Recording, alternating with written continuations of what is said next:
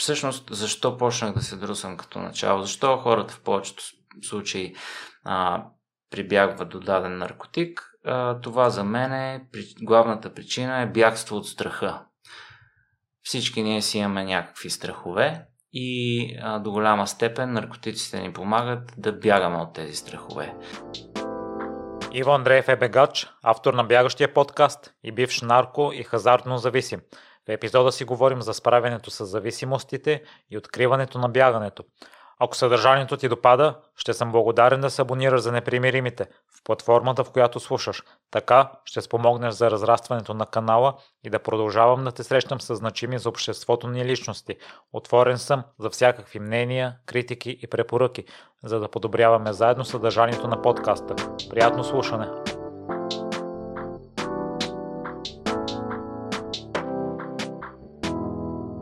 Здравей, Иво! Благодаря ти много за представката. Здравей, и аз ти благодаря, Миро. И аз наистина ти се възхищавам на това, през което си преминал, тъй като един от личностите, които ми е повлиял през живота е Антон Кидис, вокалист на Red Hot Chili Peppers, и той е преминал през зависимости с дрогата ти, си преминал през немалко зависимостите. Историята ти е доста добре разказана в различните участия, но все пак ще я резумираш ли за хората, които не са чували за теб? Да, благодаря ти и аз за поканата, благодаря ти за работата, която извършваш с подкастите. Вече сме колеги, така да се каже. Така, моята история накратко е, сега съм на 41 години, вода се микропредприемач, така да се каже. Имам магазин за фрешове, също така се занимавам с внос на фреш машини и постоянно някакви нови идеи ме свързани с този сектор, така ме бомбандират главата ми. Сега последното, което съм, върху което работя все още на проучвателно ниво, е да направя онлайн магазин за доставка на фрешове в София. И така, щастлив съм, че имам така хубаво семейство, 2 деца, жена ми Снежи, родители, баби, все още имам живи баби, на които много се радвам. И то е цяла благословия на 41 да имаш баби до себе си. Но нещата в живота ми не винаги бяха така. Имах една много дълга авантюра с наркотиците, която започна още от 13-та ми година. Тогава пропуших цигари, след това следващото нещо беше алкохола, тревата. По това време, около средата на 90-те години, в София навлезна много така силно хероина и батковците от квартала, тези готините, вече почнаха да експериментират с него. Бил съм свидетел на това нещо. Няколко години по-късно, по стечение на обстоятелствата, заради някакви пубертетски мои кризи и емоционални вътрешни проблеми, реших съвсем съзнателно да помоля така един от... А кои са били кризите и емоционалните проблеми? Не знам дали вследствие на това, че вече употребявах, пуших много цигари, в ваканциите спомням, че злоупотребявах с алкохола, за марихуаната, да не казвам, но прекалявах доста и с нея. Всъщност, когато един младеж под 18 години употребява марихуана, за мен това може да е доста опасно, защото всъщност аз бях стигнал за тревата до мнение, че когато си вече назряла възраст и един вид си олегнал, тя може да ти бъде дори някаква помощ в живота. По едно време имах такова вярване за нея и то доста години вярвах в това нещо, но през цялото време съм бил сигурен в това, че ако подрастващ експериментира с марихуаната, говоря за възраст преди 18 години, може да е наистина много опасна. От гледна точка, нали, че гейтвей, врата към другите наркотици и всъщност тя предизвиква много, може да предизвиква параноя, притеснения в децата, в подрастващите и всякакви емоционални проблеми. Аз не казвам, че тя е причината да почна с хероина, но според мен е, така като се замисля, може би има някаква, има своята роля там. Спомням си, когато почнах с хероина, веднага спрях тревата, защото тревата ми правеше някаква параноя, караше ме да се чувствам несигурен, а хероина всъщност ми отмахаше всички страхове. И нали, колко яко е да не ти пука, да не се притесняваш за нищо, нали. И то това му е проблема на хероина. Даже съм чувал, че той е бил в началото, още при Първата световна война, нали, морфина е бил едно на ръка, но хероина той е бил изобретен и тестван върху наркотици, върху войниците с цел да отмаха страховете им. Да могат да бъдат по-раздаващи се, въобще да могат да бъдат на бойното поле. Не толкова като болко успокояващо, колкото някакъв психолекарство, така да се каже. И в последствие нещата много загрубяха, когато минах на хероин. Преди 2000 година беше това. Вече на 19 години вече бях минал на така наречената помпа. И, т.е. венозно го взимах. Първата година го пуших на фолио, втората година вече минах на помпа. Почнах да изнасям от нас, да крада стабилно, много стабилно. Драмите вкъщи станаха на 10-та степен от това, което бяха преди това. Стигал съм до там, че да изнасям тон колоните, радиаторите, прахосмукачката. Едни невероятни драми бяха вкъщи и нашите ме вкараха в... заставиха, нали, да замина за първата си комуна в Испания. Бях под ключ 2 месеца преди да замина за тази комуна, но всеки ден намирах някакъв начин да отида и да си взема. Всеки ден. Уж трябваше да се лекувам преди да мина чист, но аз успявах по всевъзможен начин да ги излъжа, да намеря по някакъв начин пари, да си взема дозата. И... А родителите ти не са знали за това през тези 2 месеца? Ами фащали са ме много пъти. Баща ми имаше един лав, като ме видеше, той си ме познаваше от километри и викаше, пак ли си омагиосан? Вика, пак си се омагиосал. И между другото, сега сме 16 януари, но съвсем скоро на 31 януари ще се навършат не знам колко години, 2021, значи 23-4 години, от когато заминах за първата си комуна. Тогава беше на 31 януари. Тези 2 месеца през зимата всъщност чаках да кажа, айде, нали, тръгвай за комуната, испанците. И така, заминах за първата си комуна, там бях година и 2 месеца, 14 месеца общо. Там, когато отидах, след първите 2 месеца вече бях качил почти 20 кила. Отидах 59 килограма. Вече на втория месец бях много сериозно качил килограми, защото ти там като отидеш спираш от раз всичко, спираш цигари, спираш, нали, за хероина не го коментирам дали го спираш, но всичко. И там съм виждал наистина хора, които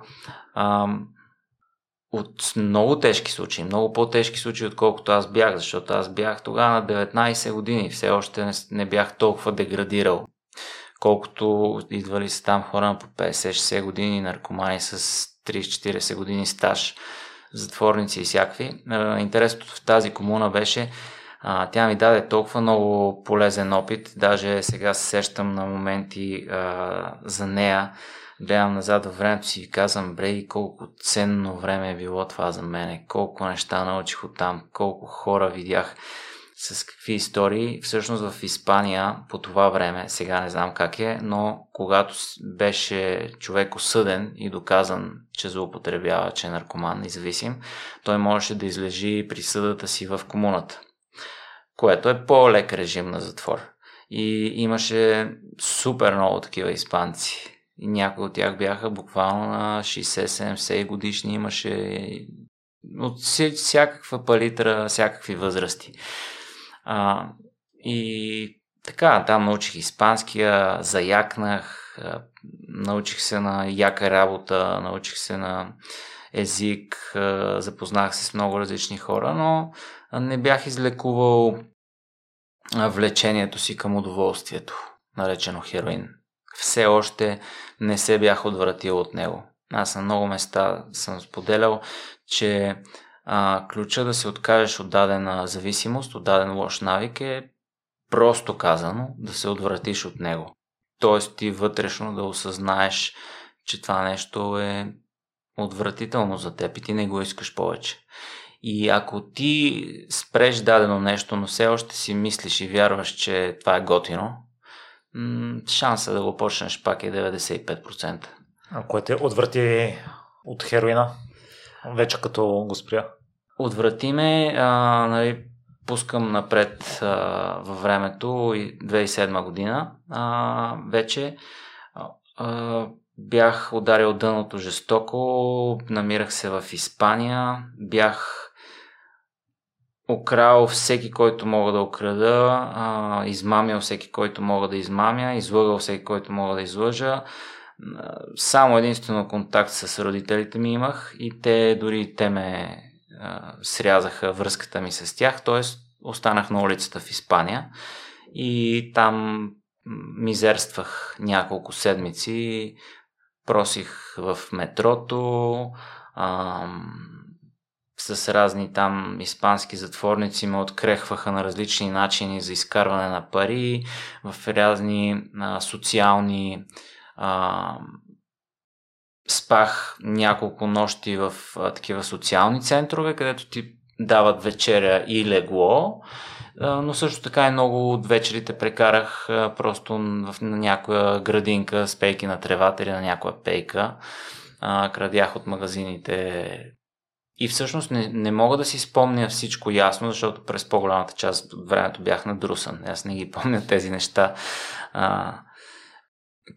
Там ударих дъното жестоко, получих свръхдоза и влезнах в последната си комуна. И всъщност влезнах в предпоследната си комуна. Издържах само една вечер, защото имах най-бруталните кризи, които някога съм имал, защото там употребявах и кокаин и хероин заедно, така наречения спидбол. И получих някаква двойна абстиненция и към кокаина, и към хероина. И просто невероятно трудни кризи за мене бяха. Тази комуна беше на 150 км от Барселона, един град, Тарагона се казва. Спомням си как те ме изпратиха до гарата, качих се във влака и пътувах някакви невероятно красиви гледки. Морето ми беше от едната страна. И аз гледам морето, но всъщност не знам къде се намирам от кризи. Супер зле се чувствам. Нашите са ми затворили телефона, преди това и са ми казали, не ме интересуваш, оправяй се. И стигнах до метрото в Барселона. И там си бях научил една схема. Отивам при машината за билетчета, заставам до нея и почвам да се правя на ударен. Някой идва да си купува билетче и аз му казвам на испански, развален испански, извинявай, не ми достигат 50 цента за едно билетче, дали ще можеш да ми помогнеш? И всъщност така много набързо събрах там 13 евро. 10 евро мисля, че беше дозата по това време, една от дозите, които мога да си купа. Даже си спомням един младеж, като ме видя, той видя за какво става въпрос, и така ми изсипа 2-3 евро в ръцете и каза, човек, пожелавам ти да се оправиш. И мен това много ме докосна. Помна го до ден днешен. И затова някой просяк, като го видя и като ми поиска пари, винаги му давам. Просто за мен е изключително важно и даже и аз им пожелавам на просиците. По някой път говоря с тях, ако видя, че са зависими, също им казвам, че е възможно да се оправят. Този човек даде ми тези 2-3 евро, аз събрах 13-14 евро, отидах и си купих един, така го наричаха, турски хероин. Другия не знам какъв беше, може и той да е бил турски, но този беше малко по-различен и ударих си аз дозата и получих свръхдоза. Доста зле станаха нещата. После си спомням след някакво време, че социална работничка пред един от центровете там, всъщност квартала, където се продаваха наркотиците, имаше такъв дневен център, където ти дават игли, спринцовки, чисти неща, като превенция от разпространение на ХИВ и там другите болести. Та, пред този център си спомням следващото нещо, как ме плискаха с вода и една от социалните работнички ме развеждаше отпред да се свестя, нали. И поговориха с мен и казаха, какво ще правиш, нали, какво правиш сега, ако искаш, дай, ще ти съдействаме да влезнеш в комуната пак. И аз помислих малко и викам, ще влеза, няма какво да правя. Не, нали, опцията ми беше пак да хода до машината за билетчета в метрото, нали. Влезнах в комуната, много тежки кризи, 2 седмици, просто си спомням физиономията отстрани. Опитвах се така да се погледна отстрани, да видя как изглеждам, толкова намръщен, кисел и напрегнат не съм бил никога. Просто беше ми много трудно и родителите ми все още разбраха, че съм там, все пак ги уведомиха от комуната, нали, че съм там. Но те не искаха да знаят нищо за мен, което всъщност много ми помогна, защото ме сложи на мястото ми. И отвращението, нали, връщам се към въпросите, кое ме отврати, с цялата тази ситуация и предишните 10 влизания в комуни за 7-8 години, бях от 2001 до 2007, бях влизал общо 10 пъти в комуни за по-малки периоди, но просто всичките тези мизерии, всички тези неща, през които бях минал, просто седейки в комуната и слушайки на едно от събранията споделянето на един от лидерите на къщата, просто се замислих, помолих се на Бог и си казах, Господи, моля да се помогни ми. Не мога да се справя с този проблем, не знам какво да направя, предавам се, до тук бях, не знам какво може да стане. И някакси много, много специален момент от тази среща нататъка, аз наистина се почувствах отвратен от хероина. Наистина си казах, това повече не го искам. Това предишното чувство, дето, нали, то е готино, то така, нали, това чувство, в което някъде в подсъзнанието ти дълбоко в себе си вярваш, че все пак, нали, то е вредно, ама все пак е готино чувство. Това е, че го нямаше това чувство в мене. И вече знаех, че ако пак го направя, знаех какво следва. И те всичките мизерии, дето ми случиха, не исках да ми се случват пак. И поех отговорност за живота си. Проумях няколко различни неща от този момент нататък. Проумях няколко неща, че всъщност защо почнах да се друсам като начало, защо хората в повечето случаи прибягват до даден наркотик. Това за мен е главната причина е бягство от страха. Всички ние си имаме някакви страхове и до голяма степен наркотиците ни помагат да бягаме от тези страхове, да се социализираме в компании, да се харесваме на хора, които ние харесваме, да имитирайки техните навици, си мислим, че ще станем като тях или че ще ни харесват като тях, голяма измама. Спираме да мислиме какво мислят другите за нас, когато взимаме тези наркотици. Един вид ставаме по-смели. И едно от осъзнаванията ми беше тогава, което се опитам да си го припомням и до ден днешен, е, че реално погледнато на никой не му пука много за теб или за мен, реално. Колкото и да звучи, нали, звучи малко брутално. Имаме си хора, които ни обичат, то е ясно, но Истината е, че аз, бъдейки в тази позиция, в която бях тогава, видях, че наистина никой не му пука за мен и че аз трябва да се стегна, за да трябва на мен да ми пука за мен, а не да търся на някой друг да му пука за мен, за да си оправя живот. Също така имах примера, че във всички тези комуни аз се сприятелявах с много хора, най-често българите, нали, там си ставахме като една групичка вътре, примерно в една комуна от 40-50 човека имаше 5 българи, ние ставахме като едно ядро, приятели. Обаче винаги се някой те разочароваше, колкото и близки да си бяхте, като братя, най-добри приятели, в даден момент или някой си тръгва, или някой те предава с нещо, или някой ти прави някакъв номер и с времето ти виждаш, че колкото и да ти е добър приятел, в даден момент винаги ще те разочарова. И аз си извадих извода, че не мога да разчитам на другите хора да бъда щастлив. И това беше един от така аха моментите, когато аз поех отговорност за това. Сещаш ли се за конкретен пример или конкретния пример, който е дошъл аха момента, някой, пример, в който те е предал твой приятел? Ами, точно след това събрание аз... в тази моя последна комуна имаше един българин, който беше в тази комуна още от предишния път, когато бяхме заедно там.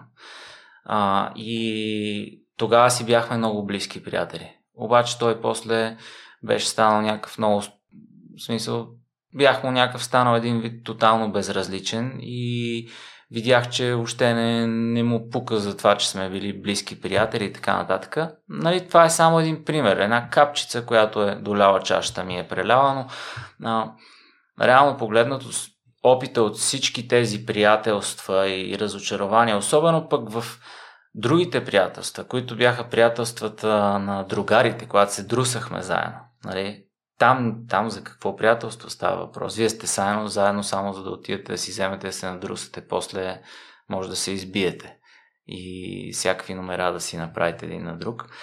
Та, аз смятам, че ние хората в същината си, колкото и да се правиме, нали, че се раздаваме за другите хора, колкото и да ги обичаме, много голям процент от действията са ни насочени чисто егоистично към нас самите. Колкото и кофти да звучи, колкото и брутално да звучи, това си е, за мен си е някакъв закон.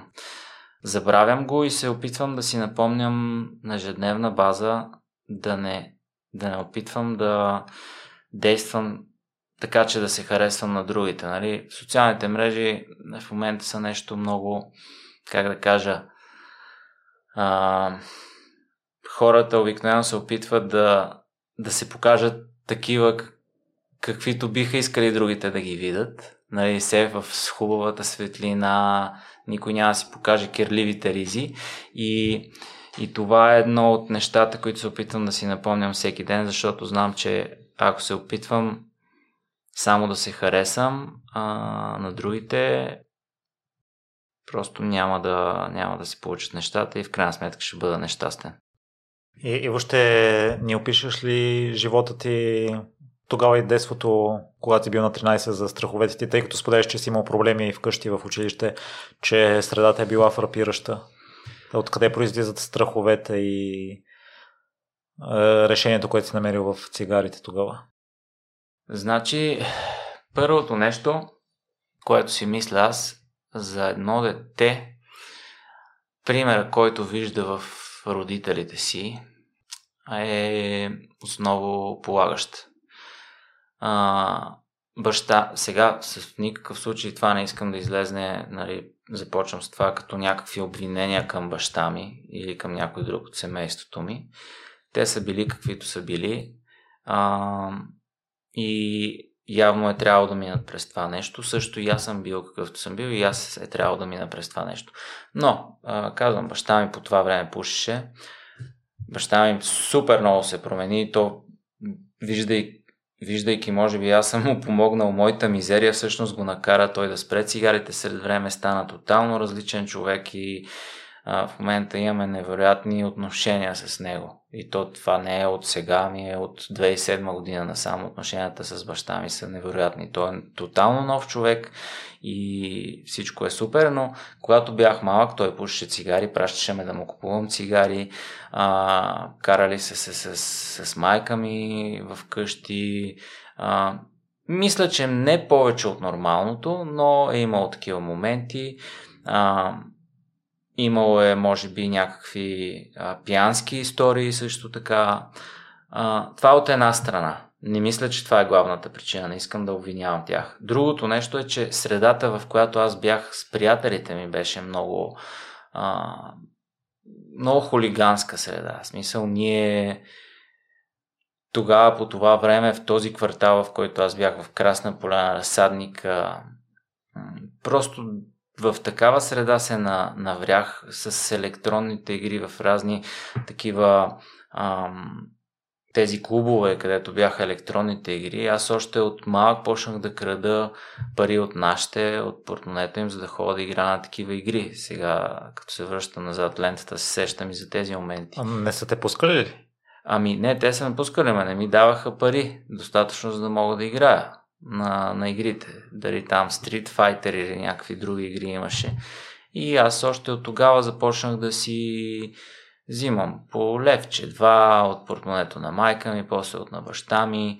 И то това като задейства една спирала и нещата почва да прогресират. Както казах, нали, имах приятели, които се научихме да пием алкохол, вино. Спомням си в пролетната и лятната ваканция ходих при баба ми в Пловдив и там с един приятел започнахме, взимахме си по една бутилка червено вино и две хлапета и изпивахме на екс. Първо почвахме по половин бутилка на човек, после взимахме по една. И това са неща, които са фрапиращи. В смисъл, просто тръгнах по магистралата към ада. А това ли отдаваш това, че още от дете удоволствията за те привличали? Тъй като аз, Иво, несъзнателно харесвам спорта от много малък и може би спорта ми е детство, като спирачка никога не съм изпитвал интерес към такъв тип вещества. Аз ти благодаря за тези въпроси, защото те ме карат да погледна по една различна перспектива. Нали, замислят ме да погледна нещата назад по начин, по който не съм се замислял до сега. И сега си давам сметка, че аз до 19-та си година, когато заминах за комуната, реално аз не съм спортувал. В спорта за мен бяха наркотиците, бяха цигарите, бяха тогава навлезнаха и те машинките, игралните зали навлезнаха и там се зарибих, и сварка играехме и всякакви такива неща, но аз не спортувах нищо. В училище да съм играл на моменти там баскетбол и футбол, но то това не може да се нарече спорт. И когато отидах в комуната, там преоткрих футбола и въобще работата като спорт. Криех, в тази първата комуна нямаше фитнес и не даваха да се тренират. Аз се криех и правих всеки ден лицеви опори. Това ми беше, всеки ден правих сигурно по 100-200 лицеви опори. Криейки се, но това за мен беше много, много така специално нещо. И много ми повлияха много добре там. Да. Просто залитнах в удоволствията, обаче не удоволствията от спорта, но удоволствията от всякакъв вид наркотици. А най-вече заради примера на баща ти и заради средата, в която... Ами не толкова заради примера на баща ми, по-скоро това, че баща ми пушеше цигари и пиеше алкохол от време на време, всъщност утвърждаваше за мен, че нещата са нормални да са такива и не съм поставил под въпрос това, че ще го правим с приятелите ми, а и те съответно, и ние, нали, краставите магарета, те се намират и някои от приятелите ми се правиха по-лоши неща от мен. Другото е, че батковците, на които се възхищавах и които бяха като някакви модели за подражание за мен, Спомням си, че на 13-та си година вече се намирахме в едно мазе, където един от така готините батковци, който беше много, много отракан, пушеше хероин на фолио. И ние не пушихме с него, но просто бяхме вътре при него и го гледахме и си говорихме и някакви неща правихме, пушихме цигари, играехме сварка и така нататък. И нали много му се кефихме колко е готин. И без да осъзнавам, че няколко години по-късно и аз ще бъда там. И да, това бяха моите младежки години. И отново ще те върна към 2007, ще опиш ли периода, в който си пробил дъното според теб и никой, дори родителите ти, не са искали да чуват за теб? Да, значи когато се върнах, когато всъщност за да замина за последната си комуна, аз даже беше ми дошло до гуша от комуни, защото, както казах, общо 10 комуни. И преди това, 2004-та, даже бях на метадонова програма почти 2 години. И там имах всякакви драми, бях се забъркал с едни наркодилъри, които пък после... Стана нещастие, убиха ги, те се бяха забъркали с други хора. Просто много, много мътна история беше. И това с метадона всъщност се оказа... Метадона всъщност уж се дава на хора да се контролира тяхната зависимост, но всъщност метадона прави в повечето случаи хората роби до гроб, като не ги прави в никакъв случай пълноценни хора, и е много труден за спиране. Аз успях да го спра, влезнах в лудницата на Сточна гара, там ме напомпаха с някакви много тежки различни лекарства от тези, които до сега бях опитвал. Беше ми много трудно, излезнах от лудницата, там се нагледах на всякакви случаи, всякакви луди хора, и когато излезнах от лудницата, първото нещо беше пак да си взема метадон, защото си го исках, и след това отидах в Пловдив при баба ми да се лекувам от него. Обаче кризите от метадона са толкова дълги и продължителни, че спомням си на 18-тия ден се обадих на човека, с който се научих всъщност години преди това да се друсвам, този, който ме научи за първи път, и всъщност излъгах майка ми, че отивам на фитнес, взех и колата и отидах в София и си взех пак хероин, пак си минах на хероин, и така до 2007 беше едно постоянно ходене в една комуна за няколко месеца, връщане, оправяне за един месец, връщане на зависимостта, още по-тежка от преди, и така до 2007 година, когато майка ми се беше изнесла от нас, заради ситуацията, в която бях изпаднал. Имаше една нощ, в която аз имах някакви лекарства, такива успокоителни, нямах никакви пари, нямаше откъде да взема пари, беше ми много зле, в абстиненции бях и бях взел от тези лекарства, уж да ми притъпят нуждата.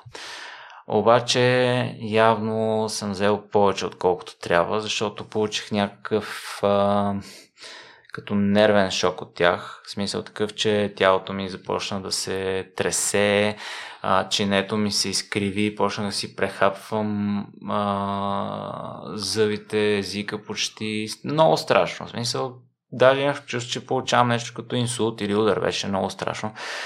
Обадих и се на майка ми, тя беше в банка, и казах, нали, че умирам, че нещо става много зле. И тя, като една майка, нали, колкото я съм разочаровал, пак дойде, заведеме в болницата, там невролог, който с някакво чукче ме проверяваше, даде ми някакви други лекарства, взех ги, обаче въобще не се оправях, продължавах тези признаци, които казах, да ги проявявам, и казах на майка ми, знам какво ще ме оправи, дай ми 10 лева да си взема и ще се оправя, сигурен съм. Моля ти се за последно, обещавам, много съм зле, нали, тези наркоманските обещания. И тя каза, добре, ще ти дам, но утре заминаваш за Испания. Обаждаме се и заминаваш. И аз преди 2-3 месеца се бях върнал с последната си комуна. И въобще не ми смисъл, грам не исках да хода пак в комуни, пак да преживявам цялото това нещо, пак да пътувам в кризи, в рейса до Испания 3 дни, пак, нали, старите неща. Но и казах, добре, отивам, в смисъл, нямаше какво да направя, бях много зле, с този шок, това тресене, нали. Тя ми даде ми пари, обадих се на дилъра, взех си дозата, отидахме на едно място, на един тревелпост, си го спомням. Сега всеки ден, като бягам в момента, минавам покрай този тревелпост и го виждам. Паркирахме там и аз се ударих пред нея. Толкова бях зле, че нямах въобще време да отида някъде сам, да не ме гледа пред нея. Между другото, веднага се оправих. Мина ми там всичко, каквото ми беше, обаче си оправих и багажа. И на другия ден се озовах в рейса. Взех си една опаковка диазепам с мене. Мислих си, че това ще ми помогне да си изкарам кризите, защото отивах към комуна за пореден път и ми беше втръснало от всякъде. В рейса се нагълтах с диазепам, а диазепама също е много коварно нещо, защото губиш тотално съзнание и почваш да правиш някакви глупости тотални. И в резултат на това в рейса по едно време се осъзнах как посягам на някакъв човек, в смисъл правя някакви тотални неадекватни неща, даже щяха ме изгонят, да ме изритат от рейса. Както и да е, стигнах до Барселона, слезнах на гарата. Там съм си оставил багажа на едни пейки и съм решил, че ще хода да крада кола на гарата. И по чехли оставям си багажа и аз хода тогава с чехли, защото беше лято, беше, мисля, че 12 юни, ако не се лъжа, паметта, ако не ме лъжа. И се качвам, то беше втори етаж на гарата и пейките са на 100-200 метра от мене, това е някъде около 1-2 часа през нощта се развива действието. Рейса е пристигнал вечерта, нали? Оставам си там и аз с надрусаната ми глава от диазепама решавам, че ще крада кола. Нито знам как се краде тази кола, нито какво ще я правя, просто съм решил това да правя.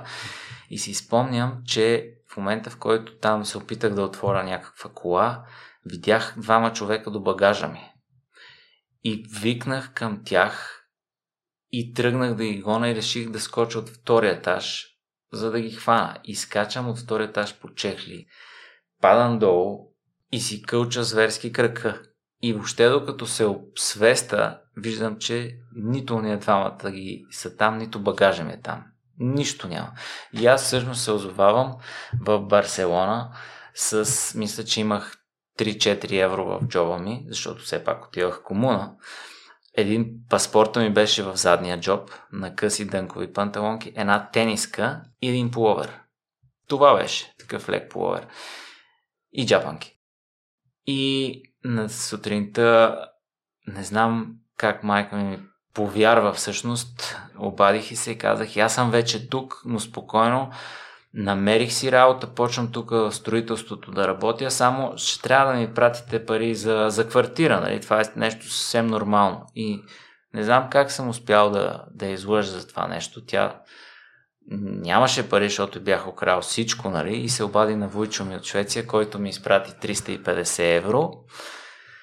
И вече аз съответно ги издрусах за няколко дни и там следваха тези няколко седмици, където аз бях на улицата в Барселона и чак тогава майка ми и баща ми придобиха силата вече, те им писна тотално и каха да се оправя, нали? И така. Това беше моето дъно. Наистина впечатляваща история. Аз в участие, което изслушах, така и не успях да разбера защо в крайна сметка, след като си се обадил преди да се върнеш и след като си спрял хероина, родителите са ти повярвали още веднъж и са ти изпратили пари да се върнеш и са те приели обратно. Значи, на 3-я месец, първо в тази комуна, в която аз бях, имаше право да се пушат по 10 цигари на ден. И за това нещо обаче някой отвънка трябваше да праща пари. И на, може би на втория месец аз ги бях убедил да ми изпратят 20 евро за си купа цигари и аз тогава си спомням, че им казах на тези от комуната, аз искам само по 5 цигари на ден, за да мога другите да ги спеста, евентуално се тръгна, защото наистина не исках да се да повече в комуните. Обаче на втория месец към средата вече много ми се възпали един мадрец. Имах много сериозни проблеми с зъба. Там някакво испанско лекарство ми даваха, което се миксираше с Кока-Кола. Някакъв мощен, забравих му името като аналгин, обаче комбинацията беше с Кока-Кола да се жабурка и наистина ми минаваше от това нещо, но болката си беше 24 часова. И успях да убеда майка ми да ми изпрати мисля, че 70 евро някъде, за да отида там на заболекар, да ми се реши този. А въпреки, че са отказали от теб, са ти вдигали телефон след това и са се... Ами, те се отказаха, но като разбраха, нали, като влезнах в комуната им се обадихме да им кажем спокойно си на по-точно от комуната се обадиха да им кажат, че съм там, да знаят все пак. И като минаха 2 месеца, вече имах право да им се обаждам. Те ми вдигнаха телефона след втория месец и нали, аз вече бях окей. Вече не бях зависим, бях си минал кризите и се чувахме за по-малко, но разбира се, те не искаха да чуват и думат, че аз ще се върна. Тогава разговорите ми бяха след 5-6 години може да се върнеш. Стой там и това е. И обаче този зъб като се възпали на втория месец и половина, аз наистина много ме болеше и успях да ги убеда да ми изпратят 70 евро още там някъде. А билета беше 100 евро, за да се върна. Та, както и да е тотал, мисля, че около 80 и няколко евро имах вече в комуната, знаех за тях и аз се бях отвратил тотално от хероина. Аз знаех, че нямаше да се върна към него. Аз бях категоричен към себе си. Не съм обяснявал на никой, нали, на родителите си, но просто отидах при лидера на комуната и му казах така и така, знаеш ми историята, знаеш, че много пъти в тази комуна съм бил 2 пъти, преди това съм бил в друга, еди колко си пъти. Искам да се върна в България, искам да си взема живота в ръце и съм сигурен, че всичко ще бъде наред. Та искам да си хода. Имах едно на ум, защото винаги предишните комуни, не само аз, но така някой младок и новак като мене, като тръгне да иска да си ходи, в повечето пъти го изпращат по много кофти начин. Повечето пъти, нали, изведнъж, като разберат, че искаш да си ходиш, дали дните преди да си тръгнеш, много се променя отношението към тебе. Един вид всеки път все едно ти казват, ти сега отиваш, ти ще се продрусаш, знаеш и какво правиш и в повечето пъти бяха прави. Бяха прави всъщност, нали, поне за мен, за другите не знам, но това не го одобрях никога като политика, не знам. Имаше някаква идея, че трябва да се седи един вид. Даже никой не казваше, ти трябва да седиш 5 години или 10 години или 3 години, нямаше ясно колко време трябва да седиш, просто трябваше да се седи много време и аз това не го одобрявах като цяло. Та, в този случай обаче, когато казах, нали, на лидера на къщата, че искам да си тръгна, той реагира много готино и имах много хубав разговор с него. На другия ден ме закараха до гарата, преди това той същия викала сега да пием едно кафе, влезнахме в една кафетерия там.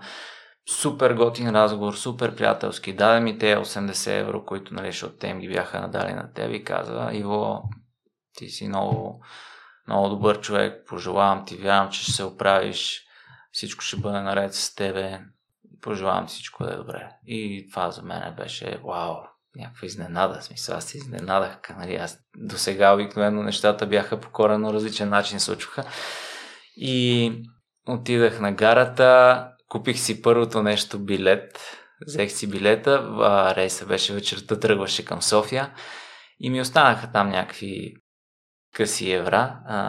Отидах, купих си нещо за ядене, извъна на нашите им казвам: прибирам се. И те в шок. Моля, къде? Никъде няма се прибираш, ти от ли си в никакъв случай? И аз обаче им казах: добре, прибирам се все пак да знаете, ако искате, нали. Аз бях претръпнало това, което ми се беше случило там на улицата и въобще. В смисъл, просто исках да се превера в България. Знаех, че ще се намеря начин да се оправя, дори и те да не ме вземат вкъщи. Но въпреки това майка ми ме чакаше на гарата. И приехаме в нас и започнах от нулата всичко. Когато влезнах в нас, спомням си момента, в който си влезнах в стаята, пуснах си един филм да гледам, но главата ми беше, нали, цялата, беше ми какво ще бъде от тук за напред, как ще действам, но бях сигурен, че искам да се взема в ръце и в общи линии това беше така, оттам започна втората част от живота ми. Много, много трогателна история.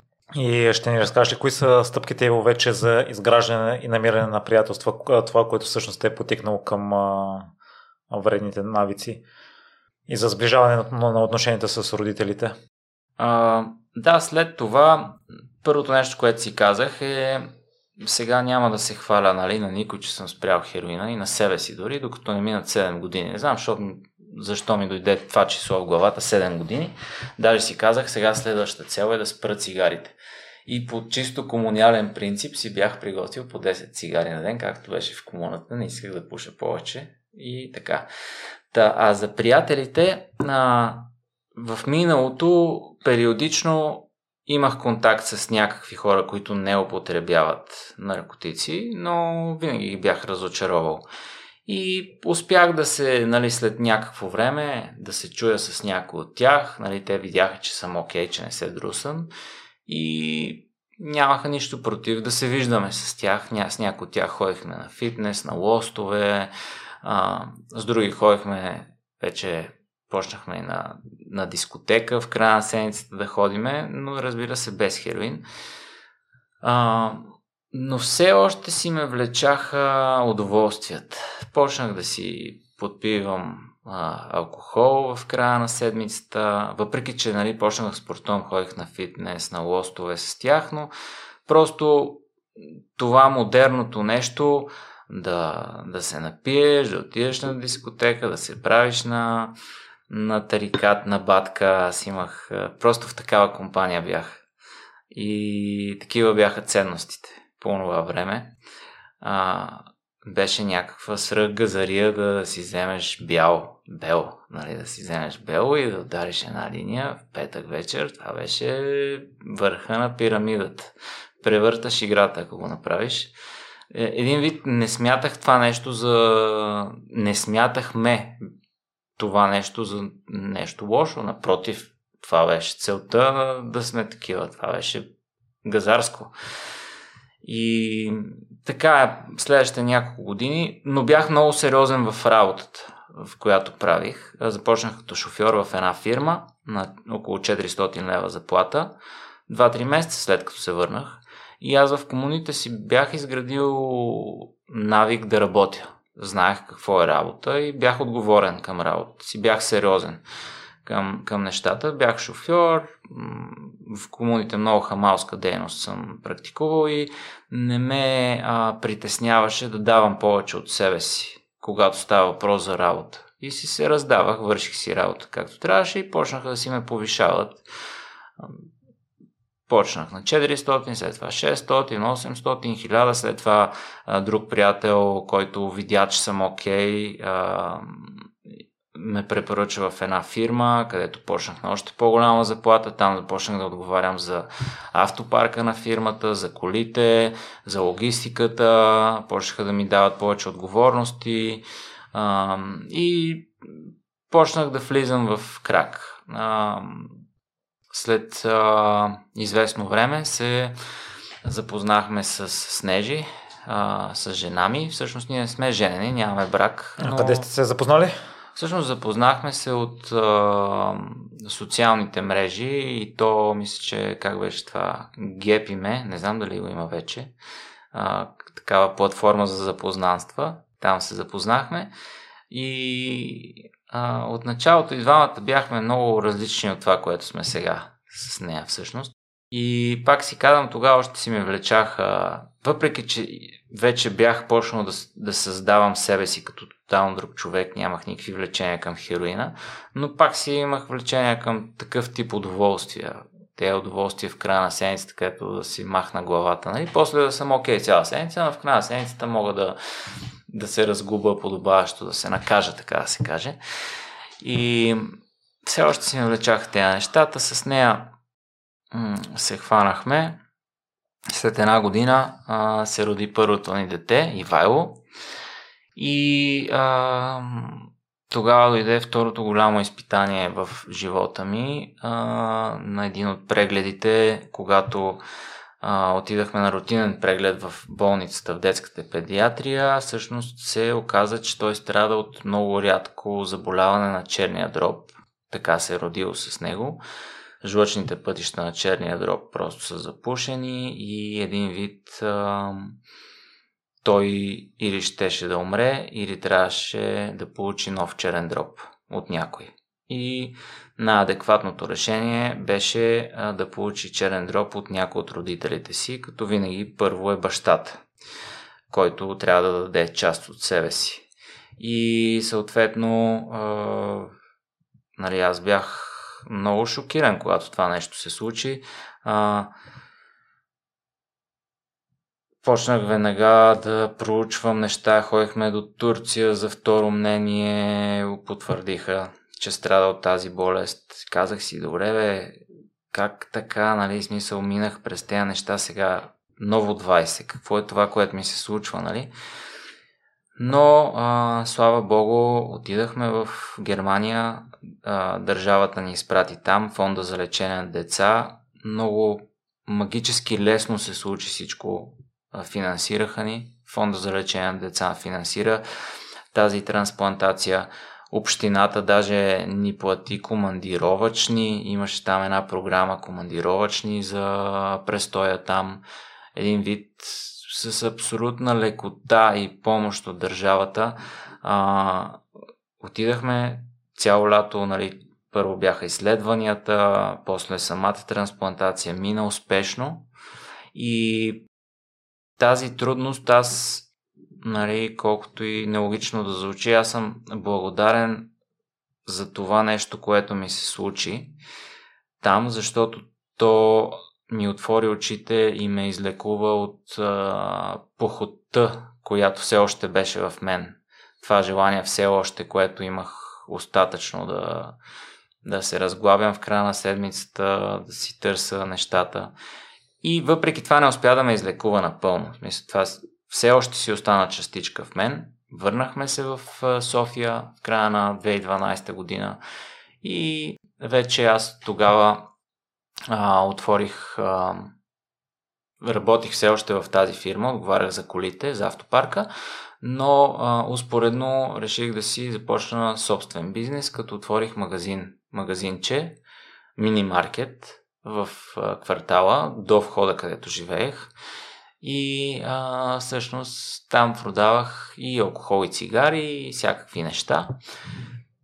И така следващите няколко години продължих да се боря с идеята, че искам да спра цигарите. Дори трансплантацията не ме накара да спра цигарите. Бяха все още моя силна зависимост. Дори не спрях, продължих да си пия и бирички всяка вечер. Докато работих в магазина, пиех бирички, но се чувствах гузно от тази история, защото сега спрял съм хероина, преди още 2007 съм си казал, че искам да спра цигарите и толкова години аз не мога да спра тези пусти цигари и съм зависим от тях. Дори трансплантация трябваше да мина и това не ги спрях и ми беше много кофти, се чувствах. И даже 2015 година имах едно залитане и към хазарта. На няколко така силни сесии по няколко седмици имах онлайн залагания, ходих в физически казина, загубих бая пари и тогава се появи второто ни дете. Аз, понеже Снежи ме усети, че съм ходил да залагам, усети какво се случва и аз много се стреснах, защото нали, тя много се притесни и ме накара да видя, че няма да стана така нещата. И аз се осъзнах, един вид се отвратих тогава и от хазарта, прекратих хазарта. За първи път се срещнах с метода на Вим Хоф, започнах да тогава още 2015 може би, взех си неговия курс, започнах да правя, да експериментирам с студени душове, ходих да се потапям в реки, в Искъра, гол зимата, правих някакви експерименти. Беше голям подем за мене тогава. И след едно потапяне в реката в Бели Искър, бяхме на Боровец, карахме ски през деня, потопих се в реката, правих си упражненията за дишане, прибрах се там, където бяхме в хижата, и отворих си една бира, пинах няколко глътки и осъзнах, че съм се отвратил от алкохола. И наистина от тогава нямам никакво влечение към алкохол, като не съм си го поставил за цел, не съм си казал трябва да спра алкохола. И тогава прекъснах и алкохола. Все още останаха обаче цигарите. Все още. Спомням си, че тогава успях и да ги спра за няколко месеца, пак с Уим Хоф метода, но после пак ги пропуших и останаха. И реално останаха цигарите и тревата, всъщност. Това ми бяха последните две неща. И 2018 година, вече няколко години по-късно, имах едно осъзнаване за цигарите, където се отвратих и от тях.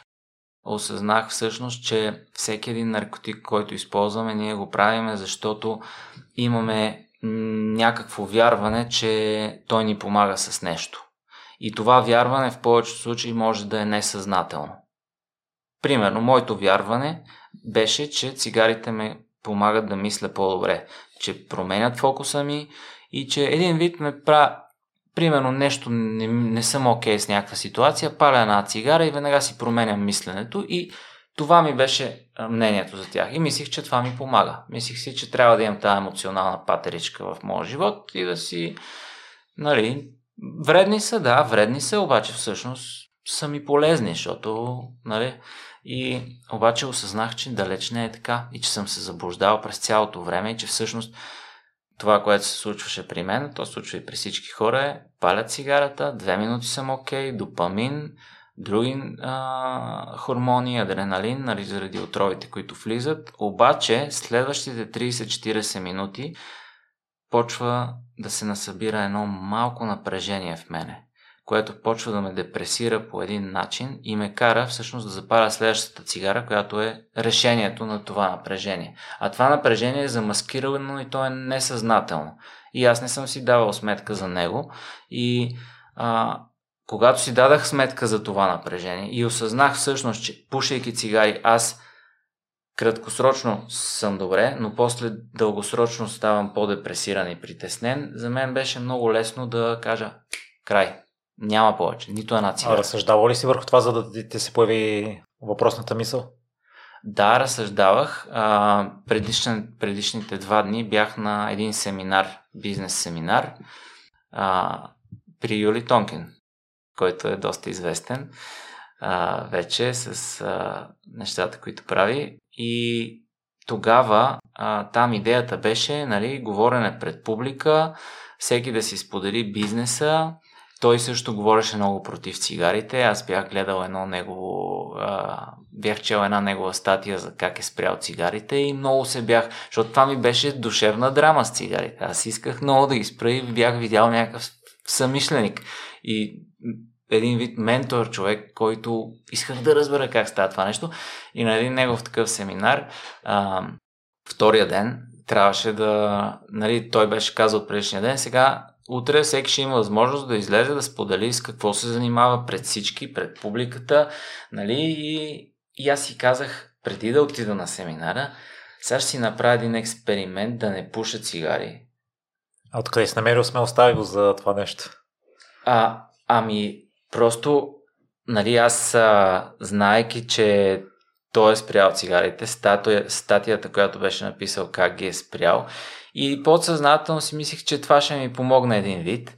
И Стресът за говорене пред хора е известно, че е голям. Хората много се притесняват да излезнат пред 100 човека и да говорят. И аз си казах, сега ще си направя експеримент. Искам днеска да си кажа с какво се занимавам пред тези хора, да видя дали по-малко ще се притеснявам, как ще се чувствам да говоря пред публика. И такъв сутринта ставам, обличам се, не пуша нито една цигара. И отивам на семинара и 10 часа започва и почва това с говоренето и всеки, който иска да каже, дига ръка и Юли казва, давай ти кажи си сега какво ще. И аз бях един от първите, исках да се свърши с това, да си кажа каквото имам да казвам, да споделя каквото имам да споделя и да ми мине това напрежение. И излезнах, казах, занимавам се с седи, който си имам магазин, занимавам се с фреш машини и така нататък. И се почувствах много добре. И целият ден продължих без да пуша цигари. Наистина в тази среда, сред хора, говорех с един, с друг, с 5 и 6 и денят ми мина много бързо, без да пуша цигари и се чувствах много добре психически. Без да изпитвам някакво напрежение. И на другия ден сутринта ставам и още не съм пушил цигари. И просто, даже в тоалетната ми дойде това прозрение. Просто влезнах в тоалетната и така, докато седях вътре, се замислих и си спомням, влезнах в тоалетната един човек, излезнах в тоалетната друг тотално човек и някакси, даже тогава си записах едно видеоклипче с това прозрение, в което осъзнах всъщност защо да не пуша повече цигари. И тогава си направих едно каналче в Фейсбук, защо спрях цигарите. Започнах да правя видеа на темата, започнах да пиша книга за зависимостите, спрях цигарите тотално и това беше следващата фаза от моя живот. Нова една фаза, в която най-накрая спрях цигарите и бях така супер щастлив от началото. Когато спреш някоя своя зависимост, те даже в тези среди на това нещо го наричат Pink Cloud. В средите на анонимните алкохолици има такъв термин Pink Cloud. Това е периода, когато си спрял алкохола или дадения наркотик и имаш една така възбуда, една еуфория на моменти изпитваш от самото спиране, едно щастие. Трябва да се внимава с това нещо, защото ако е прекалено много продължи, можеш заради това нещо пак да регресираш и да се върнеш към наркотика, към даденото нещо, но определено го има това нещо, когато спираш даден наркотик. Аз тогава го имах това нещо и бая време. Месеци наред просто много се кефих. Продължих да работя по темата с книгата, 2018 написах книгата и така. Обаче продължих да пуша трева. И вярвах, че това е нещо, което ми дава... Вдъхновяваме, правиме по-креативен, все пак пиша книга, искам да пиша книги, искам да стигам до някакви истини от живота и си мислих, че това нещо е нещото, което е окей. Също така мислих, че е антидот за всички други неща, които съм имал проблеми с тях и че ми е несъвместимо. Като младеж тя ме депресираше, но после един вид я бях открил в тревата, мислих, че я контролирам и че не ми пречи толкова много. И така, тя с нея продължих още няколко години, като последно нещо и вече когато се отървах и от нея, тотално... вече последното нещо, което ми остана, може би е кафето. Сега си пия кафе, но не мисля, че имам някакъв проблем. Моята дефиниция за зависимост е всъщност едно от нещата. Има много дефиниции за зависимост, но ако употребяваш нещо и се чувстваш виновен от него, то това ти е зависимост. И това имаш проблем. Гарантирам. Дори да не ти е толкова вредно. Аз се чувствах виновен, че пуша трева накрая вече. Чувствах се виновен, защото ми даваше не ми е пречил нито в спорта, нито в работата толкова много, или поне така си мислих, но всъщност ме караше да се чувствам виновен към себе си. А кое те отврати от нея, за да я спреш? Аз правих много експерименти в продължение на една година да я спра. И успявах да я спра за 5 дни, за 20 дни, за 10 дни. Обаче всеки следващ път, като пропушвах, се връщах на предишното ниво и то дори на по-сериозно пропушвах. А като количество ли означава? Като пъти, да кажем. Примерно пуших по 2-3 пъти на ден, което за мен е, си е много това, защото преди това съм го правил поведнъж, после станаха по 2 пъти, по някой път по 3 пъти. И като цяло не е окей за мен. Аз имах, примерно, сутрин като го направя, като съм станал, като имам енергия, наистина може да ме вдъхнови, наистина може да ми дадат някакви добри идеи, обаче после като го направя на обед и зациклям тотално. И вечер ако го направя, пък тотално съм зациклил и си се дразних на себе си за това нещо. Не се чувствах добре спрямо себе си. И когато я спрях, всъщност аз започнах да си пиша всеки един ден как се чувствам без да пуша трева. Нарочно. Започнах просто защото искам да остана. За мен дневника е нещо изключително важно, което ми е помогнало да осъзнавам много неща и си водя дневник от 2017 година или 2018 плътно си водя, всеки ден дневник пиша и знам, че стратегията да броиш дните, когато не консумираш нещо, означава, че имаш проблеми, че може би го искаш, но го направих не за да броя дните и да кажа след някакво време, еди колко си дни съм чист, но по-скоро за да видя, за да осъзная плюсовете от това да не го правя. И всъщност това беше mind opening за мене, когато на 10-тия ден аз вече бях написал повече от 10 неща, които категорично бяха много големи плюсове, че не трябва да пуша трева. И категорично ми показаха за мен, че съм супер по-ефективен, когато не пуша трева. Да, и пример. Пример за това е, когато пушех трева, денят ми много често имах моменти, когато съм супер продуктивен и моменти, когато просто съм зациклил. Сега мога да бъда супер продуктивен през целия ден. Нямам някакъв специален час, в който съм продуктивен и специален час, в който съм зациклил.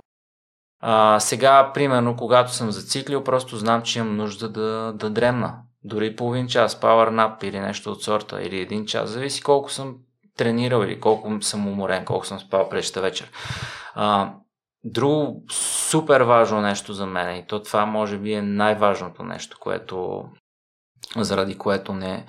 Аз даже направих едно видео 20 причини защо спрях тревата и там съм изброил подробно 20 причини, но сега така едно от най-важните неща, отношенията ми с другите хора. Отношенията ми в къщи, с децата, с Нежи, с приятели, с колеги. Значи аз сега се наблюдавам моментите, когато има някакви скандали или някакви противоречия или къвги, са много, много по-рядки от преди и когато ги има са в много, много по-малък мащаб. Не, че преди имало кой знае какви такива неща, но имало. И аз го отдавам на това, че аз съм вярвал винаги, че тревата ме прави по-добър човек и реално по-добър, по-миролюбив, но всъщност не е така. Бил съм в една заблуда. Всъщност, правила ме е по-добър може би 1-2 часа, обаче после ми е давало едно неадекватно изнервяне, за което аз дори не съм си давал сметка. И точно в тези периоди на неадекватно изнервяне, когато не съм си давал сметка, точно тогава съм бил предразположен да направя някоя къвга в къщи или някъде, нещо, което може да не е кой знае какво за другите, но всъщност за мен емоционално ме е тормозило много. А сещаш ли се, пример, ако може да съпоставиме някоя къвга по времето, в което си употребявал трева и в момента? Имах периоди, когато се карах с Ивайло за това, че не учи, че не си прави нещата, и скандалите, които сме имали с него, бяха доста по-сериозни и по-екзалтирани, отколкото са сега. Сега някак си усещам, че всички ме уважават много повече, отколкото преди това. Не знам дали защото езика на тялото ми сега е различен, защото не вярвам, че чак толкова различни неща говоря, но ние знаем в комуникацията има едно правило, че думите, които казваме, са само 7% от комуникацията, които правим. Езика на тялото, по-скоро звуците, начина по който казваме тези думи, са 35% от комуникацията, от реалната комуникация, т.е. как ги казвам нещата. И езика на тялото, как изглеждам, е 52% от цялата комуникация. Това нещо има научно изследване за него, правени са изследвания върху тези неща. И когато става въпрос за комуникация, езика на тялото е много важно. Когато говорим, ето сега аз и ти, думите са едно, но как казваме тези думи? С какъв тон ги казваме? После, езика на тялото, какво е моето изражение, какви са очите ми, светят ли, не светят ли, какви са бръчките по лицето ми и така нататък, как се изразявам докато говоря. И тогава това, за което си давам сметка, е, че явно съм имал някаква неадекватност, може би някаква привидна спокойност или неадекватност, която е предизвиквала в отсрещния човек. Дали ще е Ивайло сина ми, дали ще е жена ми, дали ще е някой колега, дали ще е някой друг, просто ще предизвиква реакция, която на мен няма да ми хареса. Аз ще се изнервя повече от това нещо и ще се предизвика някакъв конфликт. Та, общуването в момента, когато съм чист и трезвен, е много по-добро. Пъти по-добро. Не казвам, че всичко винаги е по мен. Няма как, нали? Няма как винаги всичко да е перфектно. Не сме ангели, но това е едно от нещата. Има и много други неща. Мисля, че когато човек е зависим от тревата, всъщност той губи много голяма част от времето си. Защо и как ще го обясна? Всички имаме едно и също време. Всички разполагаме с тези 24 часа, обаче всички имаме различни нива на енергия. И енергията е нещо, което е изключително важно. И когато нещо ти взима енергията, това означава, че ти губи времето. Защото да, пушиш трева, дава ти някаква енергия, получаваш някакъв бустер на комуникация между невроните в главата ти, обаче за сметка на после падане на тази енергия, която е много по-дълги часове. Не е ли по-добре да имаш константно регулирана енергия, която може да бъде даже вдигана чрез тренировки и чрез други дейности, отколкото да получиш един бустер, който е примерно 1-2 часа и после да ти падне нивото на енергия и да всъщност да си губиш времето с някакво циклене някъде. Това са само малка част от прозренията, които установих, работейки в дневника си, пишейки в дневника си, и е много важно човек да си даде пауза и да си даде сметка за тези неща, пишейки в дневника и разбирайки ги, защото само когато е трезвен може да го направи. Ако правиш тези неща в периода, в който пушиш трева или пиеш алкохол, или пушиш цигари, или употребяваш други наркотици, или играеш хазарт, няма как в момента, в който си под въздействието на наркотика, на дадената дейност, защото хазарта също е наркотик, също вдига нивата на допамина и на други хормони до такава степен, че ти ставаш неадекватен, няма как в този процес ти да разбереш, да проумееш тези прозрения. Трябва ти чисто време, в което да ги проумееш. И това чисто време, в което ги проумееш, всъщност ти помага да се отвратиш, ключа от връщението, да разбереш, че това нещо не ти помага, но ти вреди. Ти подсъзнателно си мислил, че ти помага, но то всъщност ти вреди. И да те поддържа в правилния път, защото не става въпрос само да го спреш, става въпрос и да се поддържаш, защото от тук нататък живота продължава, ти имаш трудности. И предизвикателства. Днеска е студено, утре е топло, днеска имаш пари, утре нещо става, ги губиш и така нататък. И в общи линии, нали, не успях по кратък начин да разкажа историята с наркотиците си, но това бяха така негативните им пороци, които много се радвам, че успях да ги преборя, и мисля, че трезвеността сега, когато имам, ми дава всичко това, което наркотиците ми обещаваха, че ще ми дадат. Поздравление, Иво, и във връзка с това инструментите, които са вече като ги няма наркотиците, няма ги вредните неща, по какъв начин се справиш с трудностите и с предизвикателствата? Най-ефикасният начин за мен.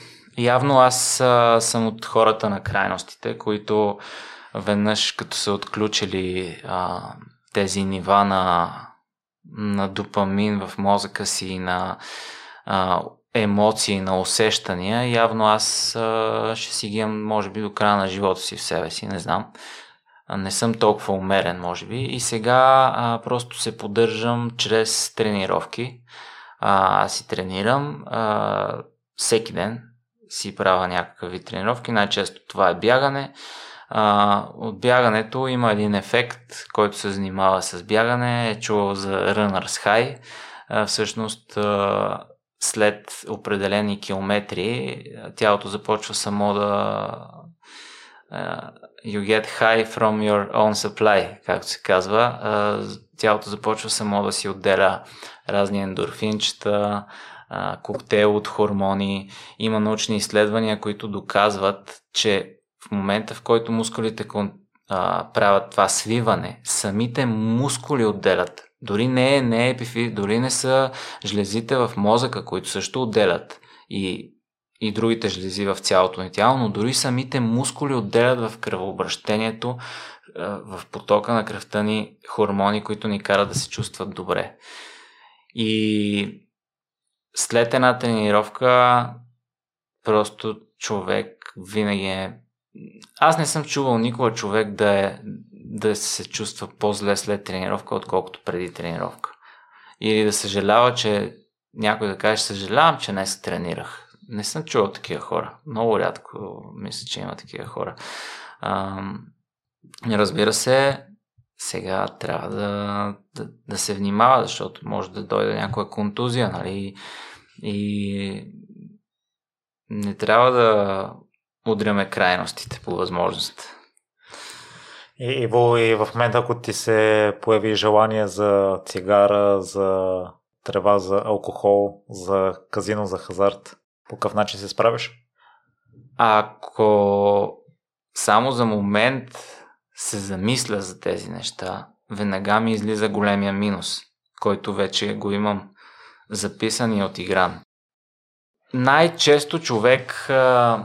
Примерно аз съм от хората, които много ми влияят времето. Когато, примерно, имало серия от хубави дни и изведнъж се влоши много времето, ще вали дъжд, стане мрачно, облачно, сиво. И тези дни аз съм забелязал, че много, много провокират в мен такива неща. Мога да, поне в миналото, когато имах такива забежки към хазарта, точно в такива периоди съм отивал в казиното най-вече. Или съм посягал най-ново към тревата, или някакви такива неща. Много ми е влияе. И времето. Или пък някакъв стрес от работата, или стрес от скандал в къщи, или нещо. Нали? Това са моменти, които са, така да се каже, рискови моменти, които могат да провокират cravings, може да провокират желание да отидеш натам. Но когато вече веднъж си се отвратил и знаеш осъзнато, че това нещо всъщност ще ти даде нещо, обаче ще ти вземе много повече от това, което ти даде. Трябва да си пълен глупак, за да го направиш. В смисъл, наистина, това е все едно да знам, че ще си удара сега главата с всичка сила в стената, аз не искам да го правя. Нали, Айнщайн е казал, че когато, и не само Айнщайн, има и други хора са оказали под различен начин, но когато мозъкът ти достигне до дадено нещо или се разшири до определена степен, той вече не може да се върне в старите си граници. И аз мисля, че това осъзнаване за спирането на дадена дрога е по същия начин. Когато ти се отвратиш, когато ти осъзнаеш нещо и се отвратиш от даден наркотик по този начин, за който се опитвам да говоря, и това, което се опитвам да кажа, надявам се да е разбираемо, ти вече не можеш да се върнеш назад. Защото ако се върнеш назад, това означава, че ти съзнателно искаш да отидеш и да се самонакажеш до степен, до която съзнателно ще страдаш много повече. Ти знаеш, че няма да изпитваш удоволствие, ти знаеш, че няма да ти е готино това нещо. Защото ние започваме тези неща с дрогата и с зависимост, защото си мислиме, че ще ни е готино. Обаче аз вече знам, че няма как да ни е готино от това нещо. И напротив, знам, че ще страдам много. Иво, само да завършим някои пропуски, които не сподели транзицията от магазина с цигари и алкохол към фрешовете в едно изречение. Това беше едно от нещата, които също правих против ценностната ми система. Въпреки че още пуших цигари, аз исках да ги спра супер много и не исках да продавам цигари на хората, в крайна сметка. И освен магазина за алкохол и цигари, мини-маркета, който имах, който заработи 2012 година, аз 2013 година, като се върнах от трансплантацията, всъщност като ние се върнахме в края на 2012, но в началото на 2013 ми хрумна една идея за собствен бизнес да почна да вкарвам фреш машини в България от Испания и почнахме да вкарваме фреш машини с един приятел заедно, който за съжаление той ми беше най-близкият човек, той почина преди 2 години там около COVID нещата. Но това е съвсем друга тема, която сега не искам да намесвам. И започнах с фреш машините. Започнахме с фреш машините и малко по малко аз просто изместих фокуса си и реших да отворя такъв магазин, който да е с фрешове, плодове, зеленчуци, нещо съвсем различно. И то вече стана. До ден днешен го развивам. Сега няколко опити имах да отварям втори магазин. Все неуспешни. Сега тук до 10 на дни ще отварям пак втори магазин. Надявам се този път да е успешен. Успоредно се занимавам с фреш машини, които внасям, продавам, сервизирам и също така давам под наем. Това е нещо, което много съм доволен от този бизнес и се получава добре и е в синхрон с фрешовете и магазина. И е нещо, в което вярвам, че е полезно за хората и въпреки трудностите си го бутам всеки ден. Защо не са се получили нещата с предните опити за втория магазин? Ами защото те отговорите са много, но главният отговор е защото един магазин според мен има един инкубационен период, който трябва да бъде изчакан чрез постоянство да се разработи.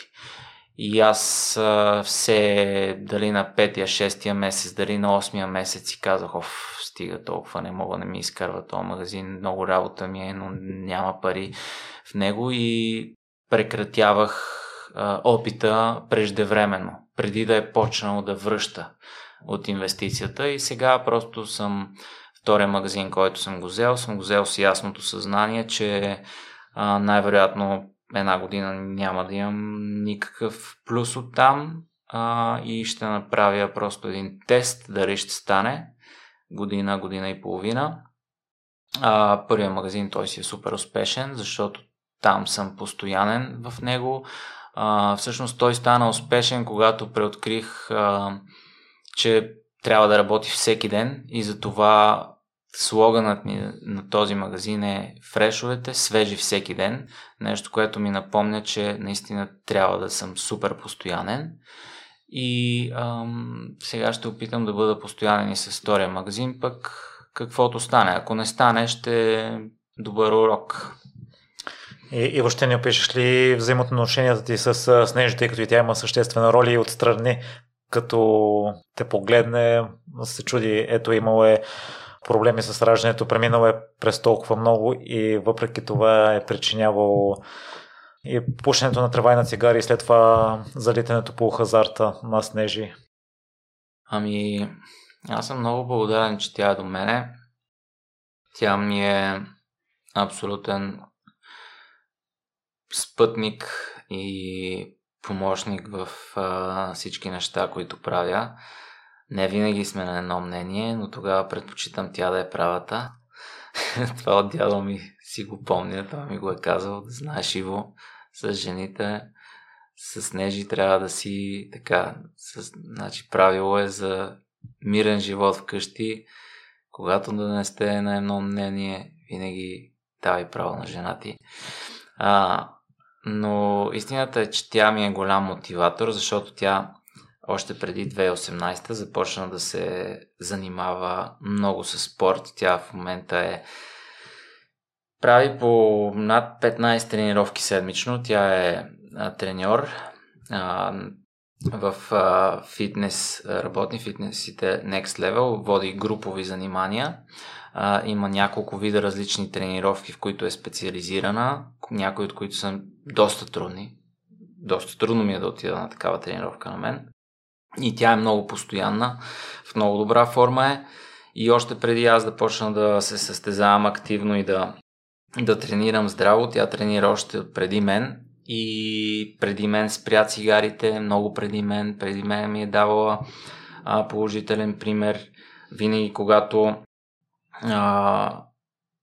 аз мисля, че ако не беше тя, сигурно може би щях да съм залитнал обратно в някои неща. И съм много благодарен за нея, за това, че е мой спътник. И така, даже се състезаваме заедно. Уйдисвам и на къла, идва на състезания. Заедно пътуваме, подкрепяме в планинските състезания. И ние, между другото, не казахме почти нищо за тях, но това е още едно от нещата, които така ме... Ще стигнем, при това, Иво, в такъв случай, кое си ликувал с хазарта, с цигарите, с тревата? Щом си имал отношенията с Снежи, двете деца, работещи бизнеси? Лекувал съм желанието си за удоволствие. Тази емоционална празнота, която съм развил чрез другите зависимости. Аз мисля, че ние хората имаме нужда от емоциите си. Имаме нужда да усещаме емоциите си. И ако не ги усещаме по здравословен начин, автоматично търсиме нездравословни начини, чрез които да изпитваме емоции. И формулата, която за момента съм открил, не знам дали след 10 години или след някакво време ще добавя още нещо към тази формула или ще я променя, но според мен, особено хората като мен, те са обречени да бъдат пристрастени към неща. И за мен няма нищо лошо да бъдеш пристрастен към четене, към бягане, към общуване с хора. Аз не мога да предозирам от четене. Не мога да предозирам от общуване с хора. Не мога да предозирам дори от бягане. Въпреки, че може, ако се запиша на някое 300-километрово състезание, но там тялото ми ще ме накара да спра преди да предозирам. В повечето случаи. И да, хората обичаме да бъдем максималисти и да слагаме окончание, да казваме това е вредно, но според мен поне за себе си аз съм от тези хора, които са обречени да бъдат пристрастени към нещо и просто избирам нещата, към които сега да съм пристрастен, да са такива, които са полезни и градивни. И съм си намерил 3 нещица, много прости, които си ме поддържат и са ми като някаква формула. Първото нещо е тренировките, нещо, което дори сега преди да дойда тук, ходих, направих едно бягане, така просто за тонус, да ми се раздвижи кръвта, за по-добра работа дори на мозъка. Второто нещо е ученето, нещо, което ми дава невероятно удовлетворение, да разбирам нови неща. Сега има толкова много подкасти, от които можеш да учиш, има толкова много мастер класове дори, от които можеш да учиш конкретно нещо, ако те интересува. Книги, които можеш да четеш. Нали, това е нещо, което ми дава удовлетворение. И третото нещо е самото общуване с хора. Нещо, което съм установил и си правих експерименти в моментите, когато исках да спирам тревата. Аз установих, че нали, като се напуша, може да ми е било готино уж, обаче всъщност по някой път, когато не съм се напушвал и съм отишъл, примерно на някое место, където съм с повече приятели, просто сме си говорили, просто сме общували, аз съм се чувствал много по-яко от самата комуникация. Точно затова, нали знаеш, има такива, един термин семинар джънкис, хора, които ходят яко по семинари, нали, това семинар, новия семинар, просто заради общуването, защото там също се отделят супер много хормони, окситоцин, допамин. Окситоцин е хормона на общуването, един от хормоните на здравето, нали, тези хормони, когато ги отделяме, ние ставаме по-здрави. И обратното, когато отделяме кортизол, адреналин, допамин в големи количества, те пък неща ни разболяват. Добре, давай за бягането. Бягането е... Това го открих 2020 година, по време на пандемията. 2018 всъщност беше първият път, когато се пуснахме на едно състезание. Тогава Снежи завърши един час преди мене. Това беше Витоша ран от МДК до Черни връх. Много, много страдах на това състезание.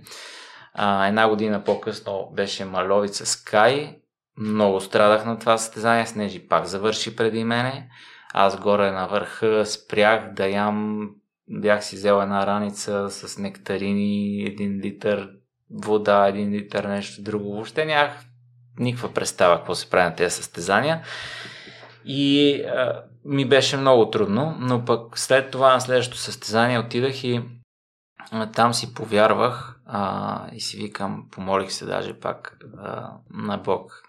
Си викам, Господи, моля ти се, помогни ми да спечеля някое състезание и по този начин, нали, това ще покаже, че всичко е възможно в този живот. Това наистина ще ми покаже, че всичко е възможно и ще стане някаква невероятен контраст, нали, от хероина до това да спечелиш някое състезание. Уау, нали, велико за мен е това нещо.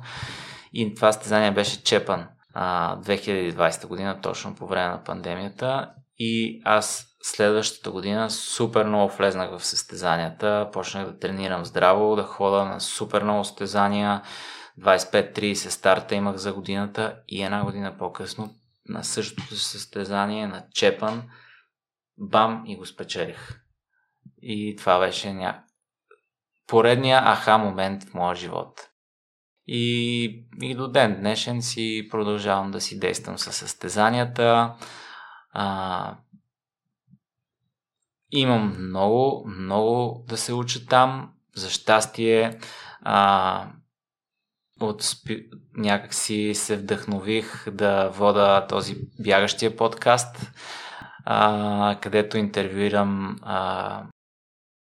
различни бегачи, повечето от добрите бегачи. Също така интервюирам и някои хора, които смятам, че могат да бъдат вдъхновени, без да е задължително да са най-добрите бегачи. Просто хора, с които си говорим за бягането. И това ми дава още повече.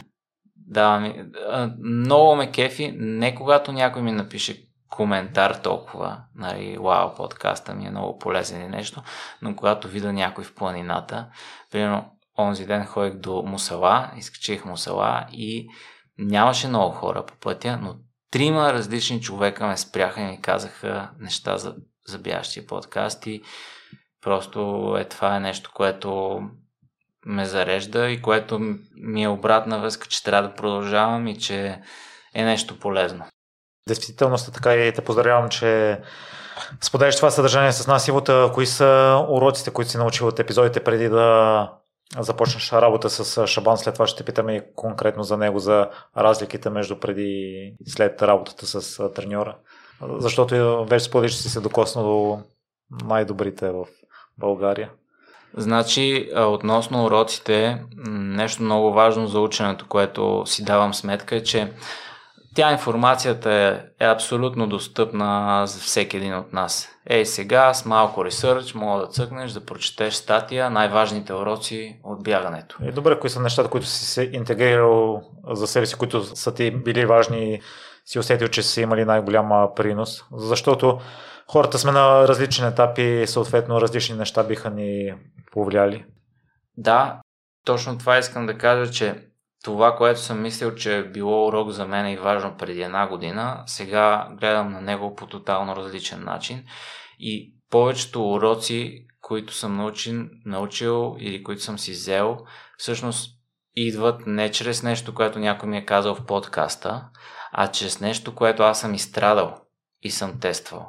Защото толкова много подкасти взех от Ицо, от други хора и толкова много неща ценни те споделиха в Бягащия подкаст и аз не взех никакви мерки и въобще не се възползвах от тази информация.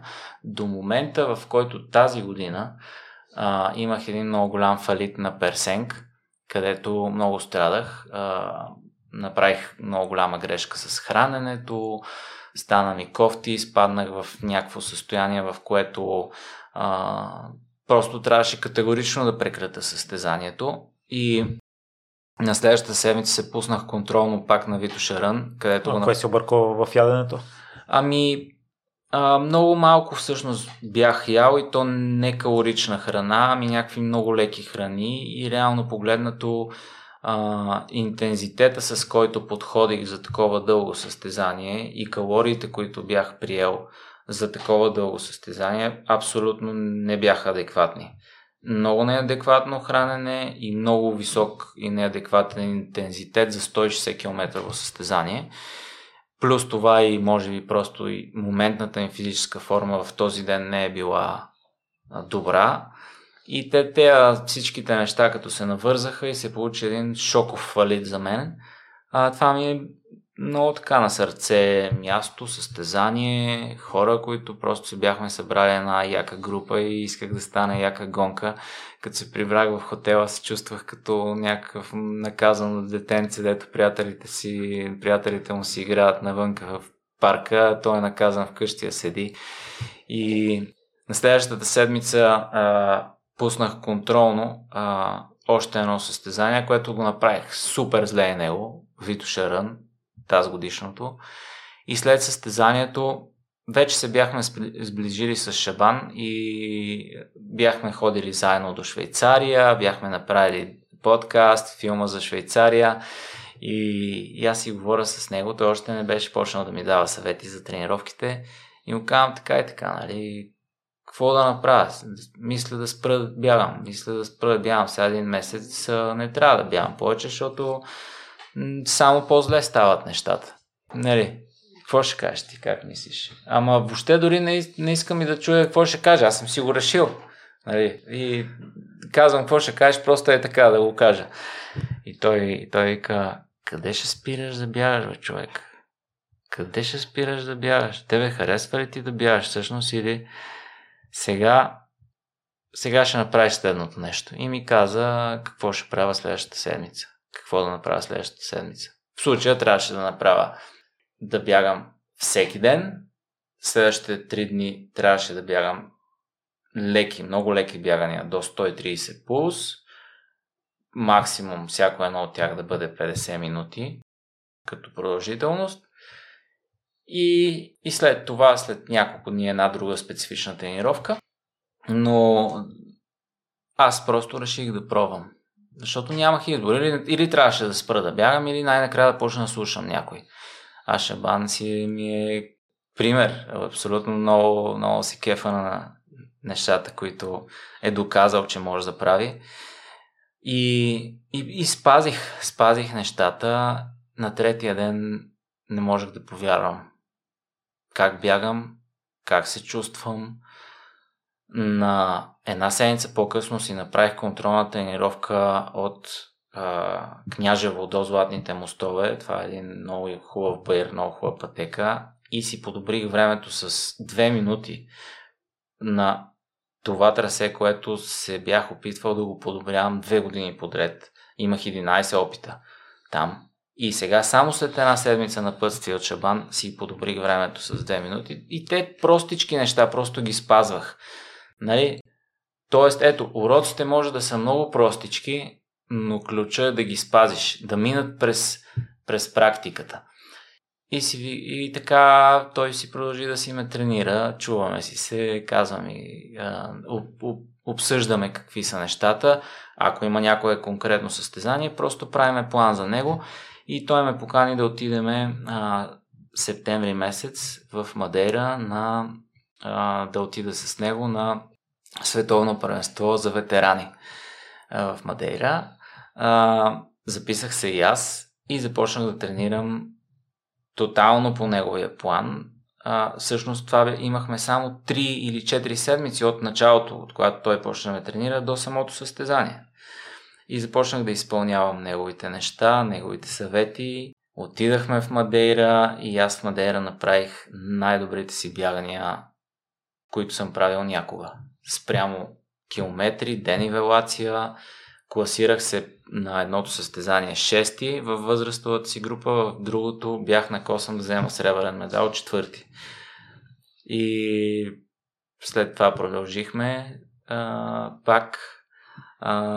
Сега имахме на полумаратон Несебър контролно бягане с него, което пак си го избягах, си подобрих доста времето. За 1 час и 18 минути го избягах там. Като предишното ми време от тази година беше час и 24, т.е. стабилно подобрение направих и там. И тази година планираме пак да ходим заедно на няколко състезания, европейско за ветерани, пак в Мадейра, май месец. Световно за ветерани в Испания, септември месец.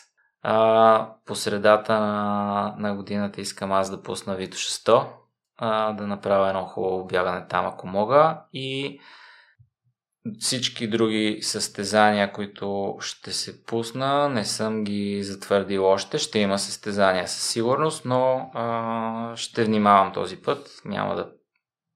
Надявам се да не правя много от старите си грешки. Със сигурност ще направя някои от тях, но поне да не съм много. И е друго, когато има някой, който да те наблюдава отстрани и да те държи отговорен и ти така се държиш по-отговорен. Иво, кои са старите грешки, които ще направиш и след това допълни разликите в начина на трениране сега с Шабан спрямо преди? Най-фрапиращите грешки, най-главната грешка, която имах, но може би е трябвало да мина през нея, не съжалявам в никакъв случай, е това, че почти всяко бягане ми беше някакво гонене на сегменти. За мен не беше интересно да отида просто така и да бягам леко някъде. Аз трябваше да отворя страва, да видя от Княжево до Копитото колко е сегмента и да бягам, за да влезна в топ 10 на този сегмент. И ако днеска не стане, утре трябваше да го направя пак. И ако утре не стане, други ден пак трябваше да отида. И ако не ставаше там, трябваше да отида на някой друг сегмент по-лек. Но за мен това беше моята формула. Това ми доставаше невероятно удоволствие. Да отида, да бягам, след това да треперейки да отворя стравата, да видя имам ли купа, имам ли нещо, коронка, ако съм взел. И това бяха сега вече много голяма част от бяганията са ми леки бягания с до 130 пулс, като имам специфични тренировки, където да са бързи. Вече не играя за сегменти, като се замисля от доста време, не съм гонил сегменти никъде. Бягам си на места, които преди са ми били супер скучни. Бягам на едни и същи места в момента през повечето време, но пък това ми дава чувство на свобода в момента, в който отида в планината. Някакси я оценявам повече. Мисля, че имам още много какво да уча. Не искам да говоря от позицията на някой, който вече много съм стигнал. Да, затова те питам конкретни неща, които ти си правил преди и които правиш сега с Шабан. Да. Като цяло, неговите тренировки са главно насочени до планинските маратони до 42 км. А пък аз все още си имам влечение към дългите утри. И това, което той много пъти ми казва е, че дългите утри всъщност ми свалят скоростта и ми пречат за този тип маратони и за по-късите 20 км-ите, 42 км-ите, защото те са определено скоростни. Дори да имат денивелация, те са си скоростни. И когато пусна една дълга утра 100 км или 70 км или повече, скоростта ми пада, периода за възстановяване е много дълъг и като цяло аз се опитвам да бъда някакъв хибриден, да действам хибридно, т.е. опитвам се да взимам най-доброто от неговите тренировки, но да някакси да го приложа и към по-дългите такива. Сега тест за това, втори тест. Имах вече един такъв тест, К3. Този септември се проведе миналия. Мисля, че добре бях за формата си тогава. Станах трети. Сега ще имам много сериозен тест на Канарските острови на 23 февруари. Ще е 128 км състезание с 6500 денивелация. Много различно от това, което Шабан тренира и методиката на Шабан, но неговата основа, която много често ми припомня, е, че е много важно нещо е да развия скорост, защото скоростта е основа. Давам пример с това, ако аз се науча да бягам бързо на 3.30 скорост, 3.30 пейс, после на едно дълго състезание с 4.30 или с 5 на мен ще ми е много по-лесно и ще мога да изкарам много повече време. Обаче, ако аз никога не съм бягал ако аз винаги бягам с 4.30 или с 5 и не съм тренирал за скорост, после като отида на това състезание, нещата ще са тотално различни. И аз гледам да спазвам това нещо, даже сега тази вечер мисля да отида да направя втора тренировка на стадиона на НСА, мисля да направя няколко по 1000, точно за да върна скоростта в играта. Сега сме януари, доста е студено, няма много условия за скорост да се тренира заради ледове и така нататък и времето, но не мисля да я подценявам. И, Иво, за финал едно послание, една препоръка за слушателите, ако някой иска да спре дадена зависимост, било то цигари, било то алкохол, било то трева, било то кафе, откъде да започне, какво да направи? Нещо, което не казах в целия разговор, което е важно, ако имаме период на въздържание от дадена зависимост и ако сме от хората, които вече сме развили зависимост към даденото нещо, т.е. чувствали сме се гузни, че го практикуваме, то видимо ни е носило някакви вреди в живота и ние вече имаме някакъв период на въздържание, да не се подлъгваме, че можем само веднъж да го направим. Защото това само веднъж категорично ще ни върне в изходна позиция преди да го спрем, че даже и в по-лоша ситуация. Просто така работят зависимостите. Ако сме случайно от хората, които периодично пушат по една цигара, периодично пият по някоя друга бира, много, много рядко правят някакви такива неща с тревата, при тях само веднъж може да не е проблем. Може би няма да ги вкара в зависимост. Но ако вече веднъж сме развивали дадената зависимост, сега ако аз в момента само веднъж пуша трева, знам какво ще стане. Ако само веднъж стигна до идеята, само веднъж да взема хероин, категорично знам какво ще стане. Но за да не стигаме до там, ние трябва да се отвратиме по някакъв начин и моето пожелание, най-практичното пожелание е, ако имаме лоши навици, първо да почнем от най-тежките навици, да махнем първо най-тежкия навик и да си дадем време и малко по малко да работиме за отвращението към по-лошите навици, т.е. да превърнем плюсовете, които те ни дават в минуси, малко по малко, от най-трудния навик към по-малките навици. И второ, в момента, в който сме трезвени от даденото нещо, първите дни особено, да си направим един дневник, в който да пишем Ден първи, чувствам се така. Пишеме нещата. Ден втори, чувствам се така. Това се случва. Това е плюс, това е минус от цялото нещо. Това ще ни даде възможност да достигнем до определен брой плюсове. Чашата ни ще прелее, ние ще се отвратим от лошия навик, емоционално ще го разберем и вече нещата ще са много по-лесни. И успоредно с това да вкарваме добри навици, защото природата не търпи вакуум и ключа не е просто да се борим с лошите навици, ключа е да вкараме добри навици, които да избутат лошите.